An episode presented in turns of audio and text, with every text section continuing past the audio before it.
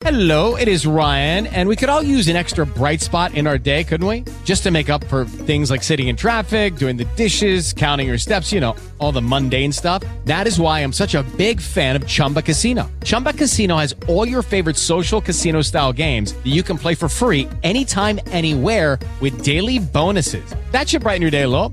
Actually, a lot. So sign up now at chumbacasino.com. That's chumbacasino.com. No purchase necessary. VGW Group. Void were prohibited by law. See terms and conditions. 18 plus. Climene da Poema paradisiaco di Gabriele D'Annunzio. Ecco, eh, abbiamo scelto come ehm, sfondo insomma, di questa nostra lezione questo quadro che si intitola così Donna baciata ed è un quadro di Dante Gabriel Rossetti. Proprio alla pagina 440 trovate infatti un approfondimento di quelli che sono i rapporti fra l'arte di D'Annunzio, l'arte narrativa, poetica di D'Annunzio, e l'arte figurativa dei pre-raffaelliti.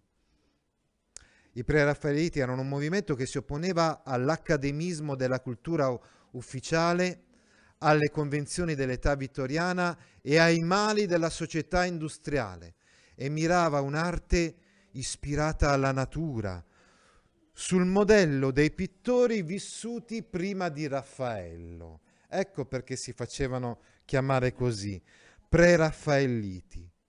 Prendevano i loro soggetti da temi legati all'antichità o alle tradizioni medievali, a Dante e allo stil nuovo, no? Intimisti, eh, spiritualisti, erano quindi dei pittori molto particolari e che hanno qualcosa a che vedere con l'estetismo d'annunziano. No? Ora parliamo un po' invece della raccolta Il poema paradisiaco. Siamo nel 1893, un anno dopo eh, la pubblicazione dell'Innocente, Gabriele D'Annunzio pubblica il poema paradisiaco, una raccolta di versi nuova per linguaggio e per tematiche. Lui aveva iniziato a scrivere poesie quando era al liceo, anzi eh, era riuscito no, a farsi notare come poeta precoce e poi aveva messo una notizia sui giornali che il giovane poeta Gabriele D'Annunzio era morto. Allora tutti quanti uh, si incuriosirono. Uh, e vollero leggere le poesie del giovanissimo poeta D'Annunzio che poveraccio era morto. Poi invece rispuntò fuori e in questo modo riuscì a pubblicizzarsi tantissimo. Questo è giusto per farvi capire il tipo che era uh, Gabriele D'Annunzio. E scrisse le raccolte poetiche Primavera e Canto Novo, che erano raccolte in cui si sprigiona il vitalismo d'annunziano. No? Poi scrive questa raccolta. Sono anni in cui, come abbiamo già visto leggendo l'innocente, sono anni in cui risente di un clima di spiritualismo, non so, di, deca- di deca- ecco, siamo proprio nel periodo del decadentismo. Questo è, se vogliamo, la raccolta poetica più tipicamente decadente di, eh, di D'Annunzio. Perché era dimessa, perché era semplice, perché eh, era tutta piena di toni languidi, eh, addolorati eh, questa, questa poesia. Si sofferma sulla stagione dell'autunno, infatti, spesso nelle poesie del poema paradisiaco. Si compiace di mostrarci giardini umidi e in stato di abbandono, popolati di statue muscose e fontane asciutte, statue piene di muschio, di fontane asciutte, proprio come vedremo nella poesia climene che stiamo per leggere. Il termine paradiso, però, rinvia a un traguardo di salvezza, poema paradisiaco. Ma attenzione, come abbiamo già spiegato, parlando del piacere e dell'innocente, tutti questi riferimenti alla religione sono puramente esteriori, non riflettono un sentimento religioso sincero da parte di D'Annunzio. Capite? Sono, non so, un, un tentativo, un empito, quindi volevo dire una, una, una spinta verso una purificazione, ma una purificazione, una, una conversione puramente estetica, un ideale francescano di vita frugale e casta, operosa e serena. Vi compare infatti qua il tema della bontà, già sperimentato anche nei romanzi Giovanni Episcopo e l'Innocente. Sono romanzi in cui a tema è l'omicidio, l'assassinio, ma questo omicidio, questo assassino poi purifica, deve purificare, no? deve portare a un pentimento, a una, a una purificazione, eccetera. Qui il poeta immagina di tornare a contatto con le cose dell'infanzia, la casa, la vecchia madre. Insomma, in definitiva, il poema paradisiaco è una raccolta di poesie importante nel, nell'evoluzione del linguaggio poetico d'annunziano. Le rime sono spesso intessute da sogni, ecco perché possiamo definirle rime oniriche, quelle del poema paradisiaco. Il tema dominante, come sempre, è l'amore, il ritorno a un'adolescenza perduta. Abbiamo infatti visto la volta scorsa che in altre poesie, insomma, D'Annunzio ricorda eh, il passato suo, delle sue sorelle, eccetera, con grande nostalgia. C'è un percorso, abbiamo detto, no? Un percorso che lo porta ad una purificazione, dicevamo eh, la volta scorsa, ma ci sono, ma c'è anche, si insiste molto tanto sulla decadenza, sul languore. La poesia che, che abbiamo scelto, perché si trova, ah ecco sì, scusate, volevo spiegare che cos'è questa, che si trova sul nostro testo, è una poesia che proprio insiste su questo sentimento della decadenza. È la poesia Climene. Abbiamo scelto come sfondo della prima parte di questa poesia una fontana di Nettuno a Madrid. Quindi se andate a Madrid potete vedere questa bella fontana di Nettuno. Lo vedete col tridente, eccetera, eccetera. No? La fontana di, di, Nettuno, però, descritta in questa poesia Climene, tratta da Hortus Larvarum, che è appunto il giardino dei fantasmi, potremmo dire, no? Lo stesso titolo, insomma, di questa sezione, ci fa capire il giardino delle larve, insomma, ci fa capire che ci troviamo di fronte a qualcosa di evanescente, qualcosa che Ehm, come dire, non ha una, non ha una grande consistenza no? e, e, quindi esprime molto bene il sentimento della decadenza che è centrale, in quest- in generale potremmo dire, nella letteratura di D'Annunzio. È sempre presente un po' questo tema della decadenza, lo vedremo adesso anche nel romanzo Il fuoco, no? quindi il tempo, il tempo che passa, L'uomo che è prigioniero del tempo, come vedremo nel fuoco, la prigioniera del tempo che è una contessa, insomma. Ecco, infatti qui ci troviamo di fronte a una figura retorica un po' particolare. Adesso vedremo di che figura retorica si, si tratta. È la figura retorica del cronotopos o cronotopo, cioè di quando si descrive una cosa che adesso uh, ha del, delle caratteristiche diverse rispetto al passato. No? E, è la, appunto il caso di questa fontana, che un tempo era bella, era ridente, e la statua di Nettuno era intera, ecco, come quella abbiamo visto della, di Madrid in fotografia e in, nello sfondo, e poi invece questa statua è stata soggetta a decadenza, decadimento, disfacimento, come l'uomo, eh, potremmo dire. No? È, una, è, un argomento che riprenderemo anche in Alcione con Novilunio, la fine dell'estate, settembre, l'autunno. Eh?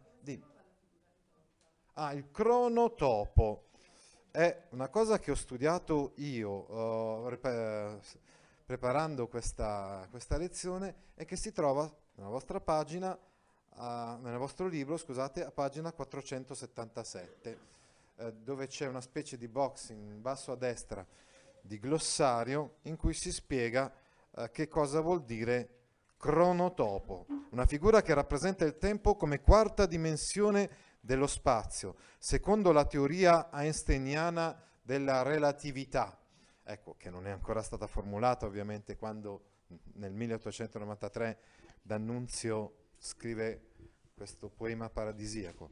Però ecco, sicuramente già in questo clima, appunto il clima del decadentismo, si risente un po' di questo concetto della decadenza, concetto del fatto che il tempo porta ad una mutazione anche, anche l'altra dimensione, cioè quella dello spazio.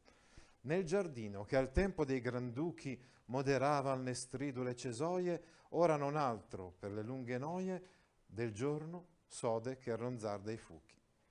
Le lunghe noie del giorno è un enjambment. Eh?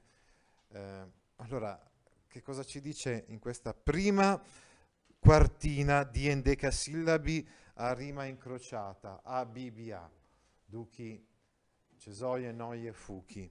Infatti eh, questa è una poesia tutta intessuta di quartine di endecasillabi a rima incrociata.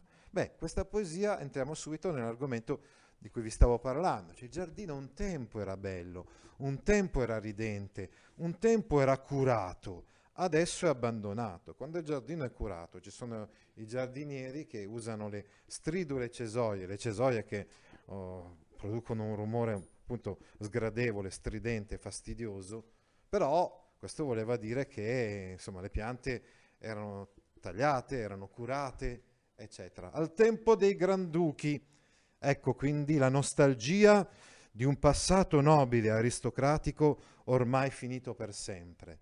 E questa è una tematica che troveremo adesso anche nei romanzi Le Vergini delle Rocce e il, e il Fuoco.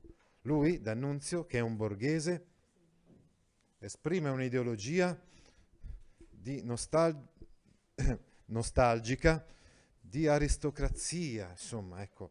E dice, un tempo questo, questo giardino era, era, curato, adesso invece eh, è abbandonato a se stesso. Ora, non altro per le lunghe noie del giorno, le lunghe ore noiose del giorno, però non dice le lunghe ore noiose del giorno, dice le lunghe noie del giorno. Anche questa è una figura retorica, no? dell'iperbato, perché in realtà la noia non sarebbe uh, qualcosa che riguarda l'ora del tempo, ma sarebbe qualcosa che riguarda noi uomini, insomma, che in questo posto uh, ormai così abbandonato non possiamo avere alcuno stimolo eh, e siamo annoiati. No? L'unica cosa si, si ascolta il ronzare dei fuchi, cioè i maschi delle api, eh, perché non ci sono né, con, né, giardinieri, dicevamo, né una minima cura, insomma, di questo, di questo giardino. Tacciono le fontane un tempo vive, cioè non, non sgorga più acqua delle fontane, che ridean tutte vive di zampilli. Quindi le fontane prima eh, piene, piene, d'acqua, eh, che zampillava fuori, eh, sgorgava fuori da, eh, dalle statue, non altro sode che il cantar dei grilli, uguale roco nelle sere estive. Ci sono solamente, abbiamo visto prima, le api che ronzano e, e ci sono i grilli che, che, cantano durante l'estate, con il loro verso eh, monotono, rauco, sforzato, perché lo ripetono sempre uguale. Chiudono la tromba del tritone arguto i licheni e i muschi verdegialli. Ecco appunto questa fontana, no? che abbiamo visto, eh, insomma, viene descritta nella prima parte della poesia, presentava delle statue, come per esempio i, i tritoni. Tritone è una divinità mar- marina, metà uomo e metà pesce. Eh, ma eh, da lì magari sgorgava dell'acqua, abbiamo detto. Stavolta, ormai, volevo dire, eh, ci sono solamente i licheni e i muschi eh, verde-gialli, a testimonianza di questa decadenza. Nettuno, senza braccia, i suoi cavalli marini, guarda nella vasca muto. Nettuno, ecco, dicevamo, non è come questa bella statua di Nettuno a, a Madrid, ma addirittura è senza braccia, mutilata questa, questa statua, come uh, dimostrazione insomma, di questa decadenza. Eh, guarda i suoi cavalli marini, in versione altro enjambment cavalli marini, no? i cavalli marini potete vedere anche in questa, insomma, in questa fotografia della, di questa piazza di, di Madrid, spesso um, completavano queste fontane in cui era raffigurato Nettuno che guidava appunto i suoi eh, cavalli marini, li guarda nella vasca muto. Muto perché? Non è che quando al tempo dei granduchi, che ne so, parlasse, no. Però al tempo dei granduchi usciva l'acqua dalla bocca di pietra di Nettuno. Adesso ormai niente più. E qui ritorna invece l'immagine che abbiamo visto la volta scorsa che abbiamo scelto, questa immagine evanescente di una donna che a un certo punto compare, ma come un fantasma. È l'immagine appunto di Climene. Grandi urne vuote, almeno eh, noi l'abbiamo così interpretata, anche se abbiamo visto in realtà il pittore aveva pensato a tutt'altro. Grandi urne vuote lungo i balu- bala- balaustri s'alternano con le statue corrose urne d'antica forma, ove le rose fiorivano per virtù di mani industri. Cioè ci sono delle vasche che sono vuote però lungo, attra- lungo le, attraverso le colonne eh, di questa fontana. Si alternano queste vasche insieme con le statue che sono corrose, come quella di Nettuno che addirittura non ha neanche le braccia. Ci sono tantissime altre statue in questo giardino che eh, sono corrose dal tempo. Eh, sformate dal, dal, tempo. Urne d'antica forma, urne, urne, ripetizione, no? Ove le rose fiorivano per virtù di mani industri. Una volta abbiamo già spiegato, c'erano probabilmente dei servi o dei giardinieri e si davano da fare affinché eh, in queste vasche, eh, queste vasche fossero piene di fiori. Adesso invece nulla più di tutto questo. Prima c'erano le mani operose eh, dei servi o dei giardinieri. Adesso invece queste urne rimangono vuote, queste vasche, eh, probabilmente anche queste di pietra, no? eh, che dovevano contenere dei fiori, adesso sono vuote. Luce nell'ombra dei viali il busso dalla foglia polita. Eh, luce, riluce, nell'ombra dei viali splende per fortuna ancora, manda dei riflessi, il busso, più comunemente bosso, arbusto sempreverde adoperato per le siepi, con le sue foglie lucide, polite. Ecco, qui dobbiamo sottolineare un po' il lessico d'Annunziano. Questa poesia non è così difficile, così articolata, eh, e i periodi sono semplici, però ogni tanto D'Annunzio fa le sue scelte lessicali tipiche eh, con un sapore arcaico, come il caso appunto di polite. Eh, sono delle parole di evidente letterarietà polite, il busso, i bossi. Eh. Poi quando, come vedremo, Montale prenderà in giro eh, D'Annunzio, dirà non sono un poeta come quelli che cantano i bossi i ligustri e gli acanti, no? eh, si riferiva ad Annunzio, perché poi a partire da Gozzano, eh, Sbarbaro e eh, Montale eh, si cercherà di superare no? questo modello d'annunziano che è stato prevalente eh, a cavallo fra 800 e 900 nella letteratura italiana. Allora dicevamo ogni tanto queste scelte lessicali particolari ai luccicori vaghi sogna quell'erma che gli amori antichi vide nell'antico lusso.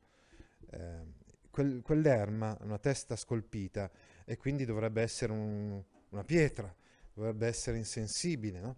però quasi si anima, c'è una voluta ambiguità di questa poesia che è una poesia un po' simbolista, poesia del sogno, della parvenza, del mistero, e quindi non è che sia sempre così logicamente mh, spiegabile uh, l'immagine, così come le immagini della poesia d'annunziana in genere, pensate alla Sera Fiesolana, sono più che altro delle evocazioni, eh, dei simboli, appunto. E qua il simbolo è quello di quest'erma, no? cioè di questa testa di pietra, diciamo, l'erma è proprio una testa di, una statua, no? in genere, no?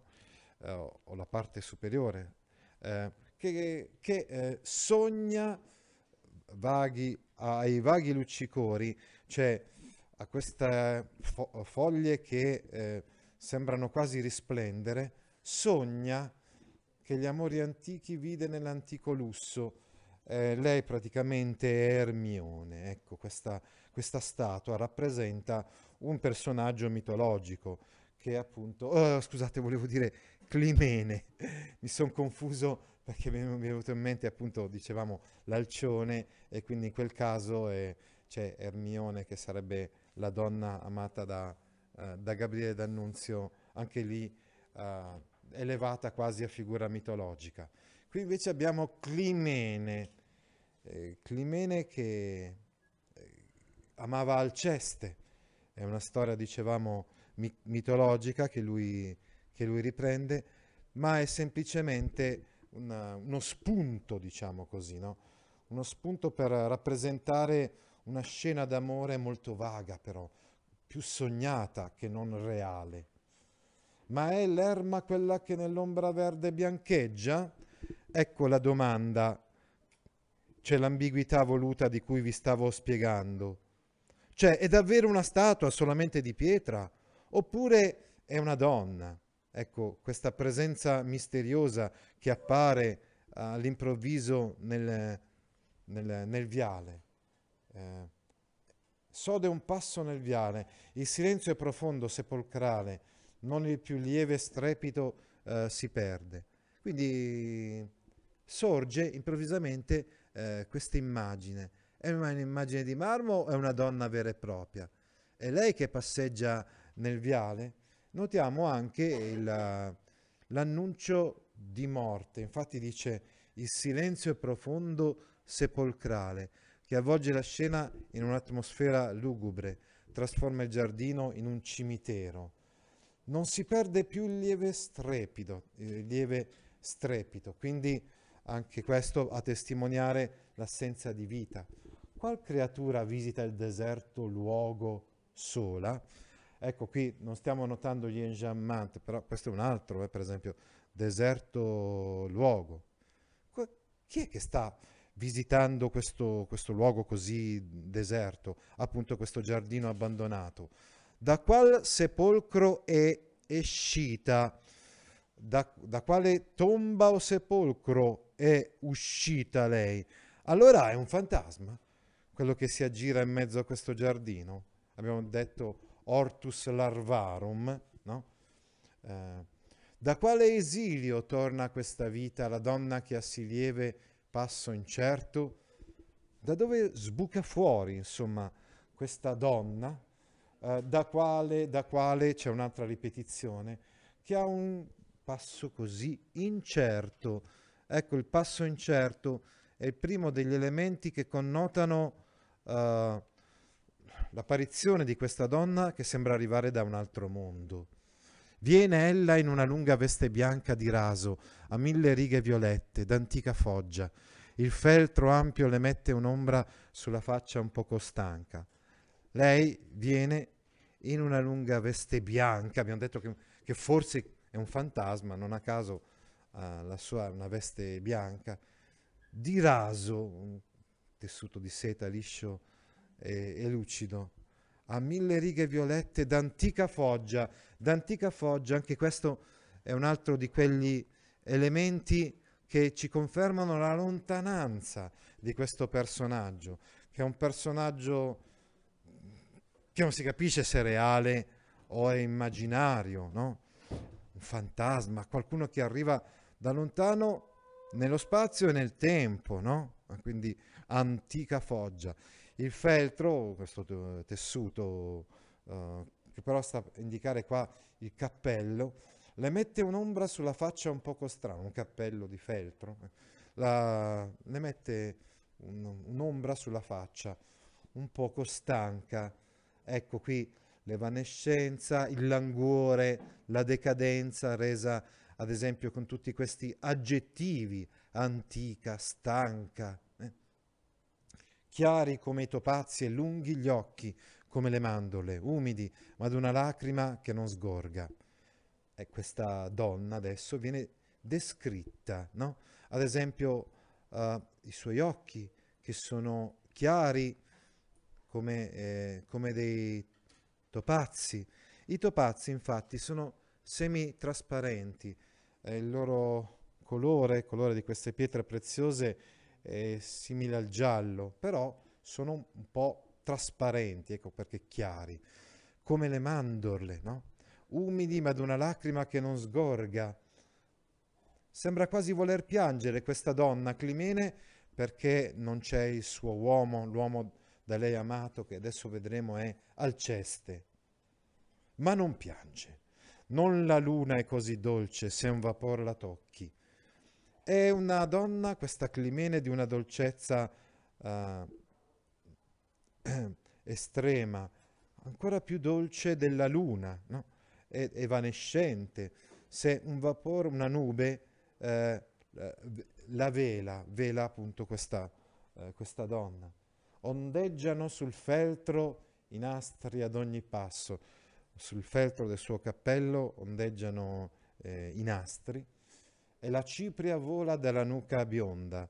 Eh, insomma, eh, sono altri a, attributi insomma, della femminili di questa donna che appare evanescente sì ma bella nella, uh, nel, nello, negli ornamenti eh, eh, nel trucco diciamo tipicamente femminile. Ella viene, par che la conduca un ricordo nei luoghi e par che sogni, par, par, ripetizione di, di queste espressioni che sono oltretutto molto significative perché ci fanno capire che si tratta appunto di qualcosa che sembra, non che è. Eh, sembra che eh, la porti in questi luoghi un ricordo, il ricordo dell'uomo che lei ha amato. Sembra che sogni, l'ha detto anche prima, no? Mormora quando a quando un nome. Ecco, finalmente lei sembra pronunciare quel nome, il nome del, dell'uomo che l'ha abbandonata.